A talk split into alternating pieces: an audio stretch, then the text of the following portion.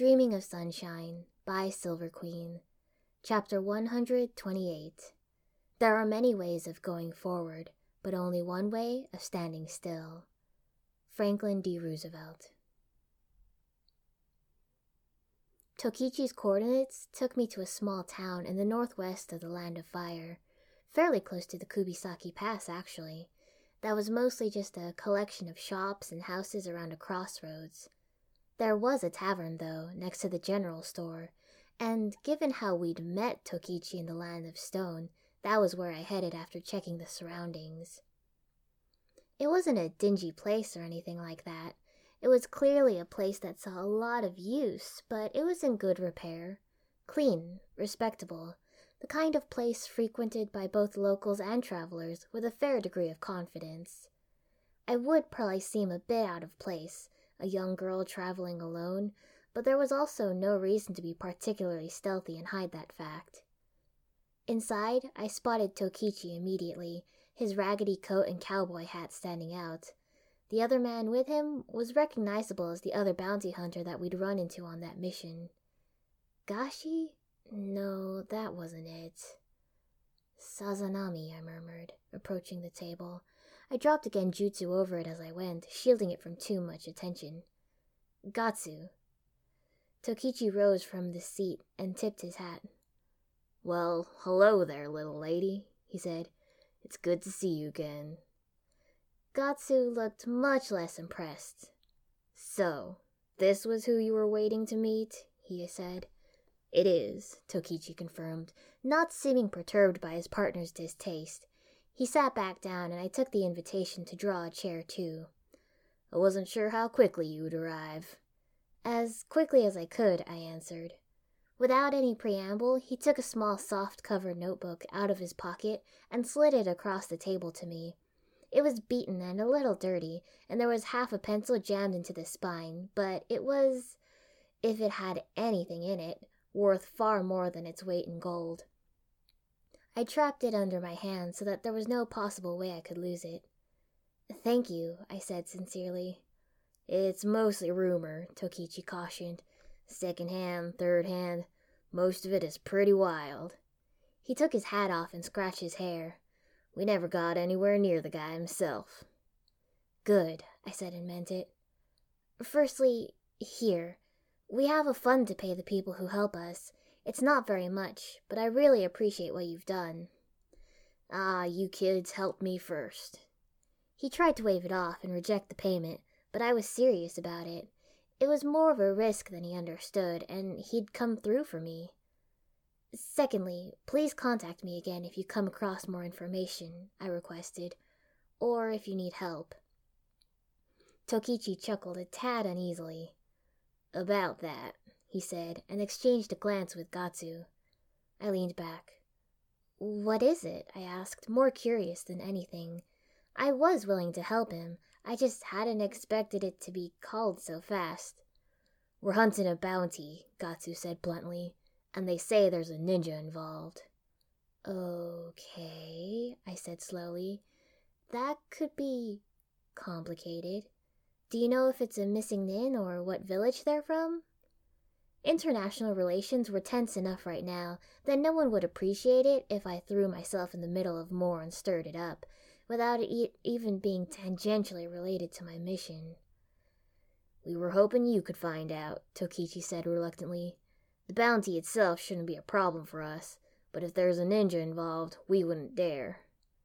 That was awfully clever of them. Then again, they had at least known one set of ninja and could probably work out when they were in over their heads. I should be able to tell that pretty easily, I said, narrowing my eyes in thought. I had great sensory range, and it wasn't asking anything precise. Just, ninja? Yes or no? Who are they? Where are they? Tokichi looked uneasy again. They're human traffickers, he said. Not here, closer to the border. We spent a couple of weeks trying to feel them out, and that's when we heard there might be ninja involved. That wasn't good. Even if it was a ninja village involved, it was maybe even less good if a ninja village was involved. Sound? But this was a long way for them to come for random people who weren't even ninja, when Orochimaru had a whole country to pick from, and many closer neighbors. They're taking mostly young girls, Gatsu said bluntly. Well, it wouldn't be like anyone at home would be particularly surprised if I managed to stumble my way into a situation like this. The immediate, easiest option available to me right now was to play bait. That made it clear why Tokichi wasn't happy. Gatsu didn't really look thrilled either, despite the attitude, and he hadn't even known I was coming, apparently. But human traffickers of young girls sounded horrifying, no matter how you put it. Okay, I said, very, very focused. Tell me what you know. If this resulted in a political problem, then politics could have a problem with me.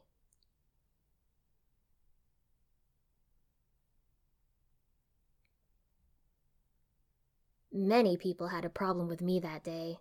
I was on incredible high alert just from the potential connection to Orochimaru, which mostly just resulted in a lot of overkill.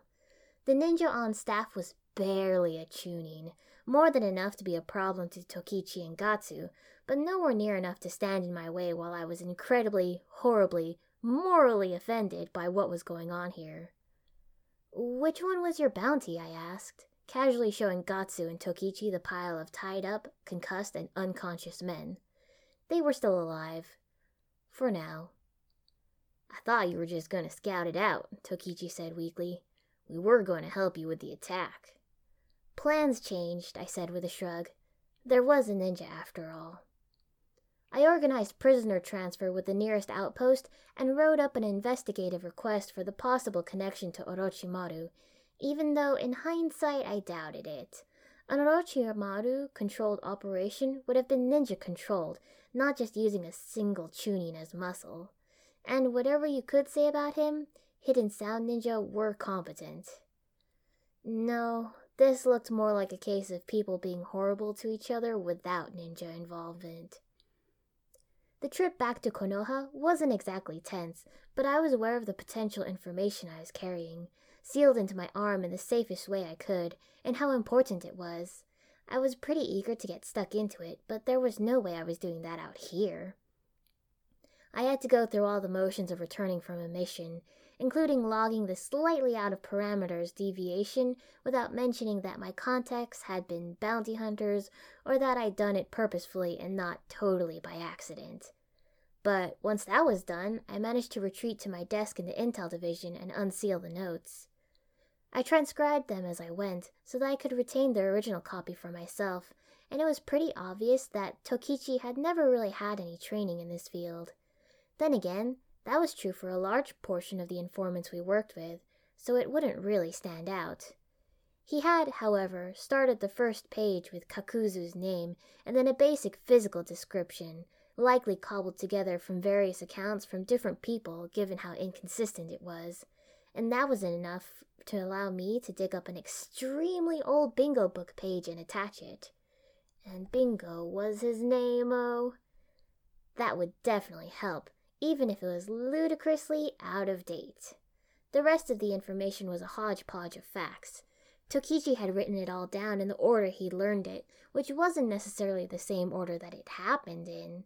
He had thoughtfully included the locations of the bounty stations and towns he'd been in, however, and if the information had come within any time frames. I tried to order it into some kind of coherent timeline, though I initially ran into some confusion when Kakuzu's partner was described and it was very clearly not Hidan. That cleared itself up within short notice because the very same body had been turned in for its bounty months later, sans heart. That had been written very clearly and had pretty obviously been a topic for some gossip, even amongst people who had bodies of all states of injury handed in for cash. When I transcribed that, I underlined the point several times and put a large questioning jutsu comment next to it. I had no information to point out what it was he could do with those, but it was very clearly a something, and I would highlight it until people took it seriously. It sounded like the earliest of rumors was at least several years old, and the newest was still several months out of date. During that time frame, Kakuzu had gone through several partners, all high ranking missing ninja, before landing with Hidan. His name wasn't in there, of course, but there was a single solitary mention of Jashin, and that was enough for me to connect it back to the Jashin cult that had originally originated in the land of hot springs. Boom. Done. I resisted the urge to cackle and rub my hands together. Instead, I very calmly assigned myself a follow up mission to investigate. And then I took it all up to Tsunade. Handing the last set of important information to her had worked, so I saw no reason to try a different strategy this time. This is Akatsuki? she asked, flipping through the report I'd written. I'd done my best to analyze it and draw connections without getting too wild, but I couldn't exactly slip in information about his fighting style other than pointing out the star studded list of bounties and the damage they had had. I nodded. My informant got confirmation on the cloaks, and it matches the information that Jiraiya sama had. Seems like their internal politics aren't exactly stable if they're turning their own members in for bounties. Could be good for us, she mused, lacing her fingers together. But it worries me that they're able to just keep recruiting. There couldn't be that many S rank missing ninja. There weren't that many S rank ninja in total. For them all to wind up in the orbit of Akatsuki, regardless of personalities or motivations, didn't say anything good. I want to follow up on this reference to Jashin, I said. I know the cult originated in the land of hot springs, and while there might not be anything there any longer, it's worth checking out. I think it's a good lead. I handed her the scroll with the follow up investigation to sign, and for the first time in the conversation, she frowned. Land of hot springs. That's right between us and lightning country. She raised an eyebrow, unimpressed. You think I'm going to send you there alone?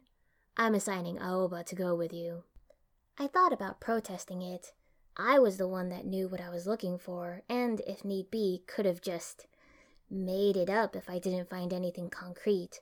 But she had a solid point. Given the status of things with Hidden Cloud, it would be dumb to go alone. Okay, I said. I'll let him know to prepare for a mission. Tsunade threw the scroll back to me, her signature in ink on the bottom. Keep it quiet, she advised. It's Akatsuki, so it's highly classified, but the best cover is for it just to look like a normal mission. That I knew. You got it, Hokage sama, I said.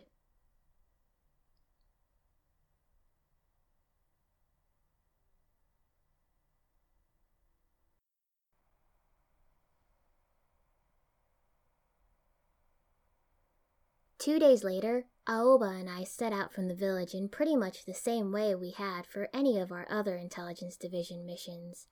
He'd convinced me to delay our departure for a few days because, contrary to most expectations, he was actually a professional who took things very seriously.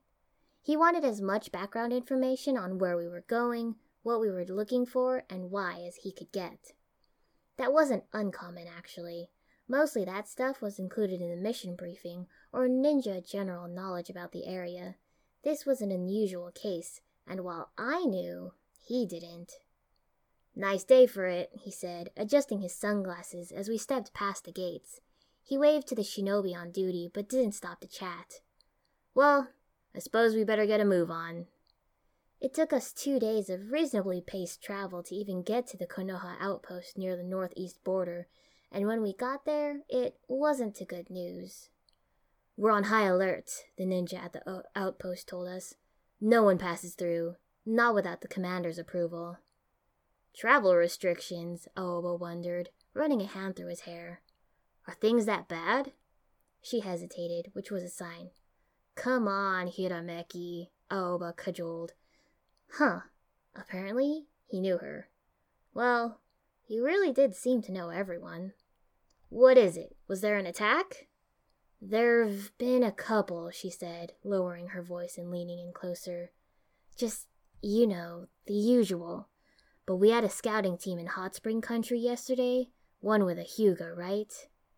And they saw something? he asked, voice just as low, leaning in close, the perfect picture of eager gossip.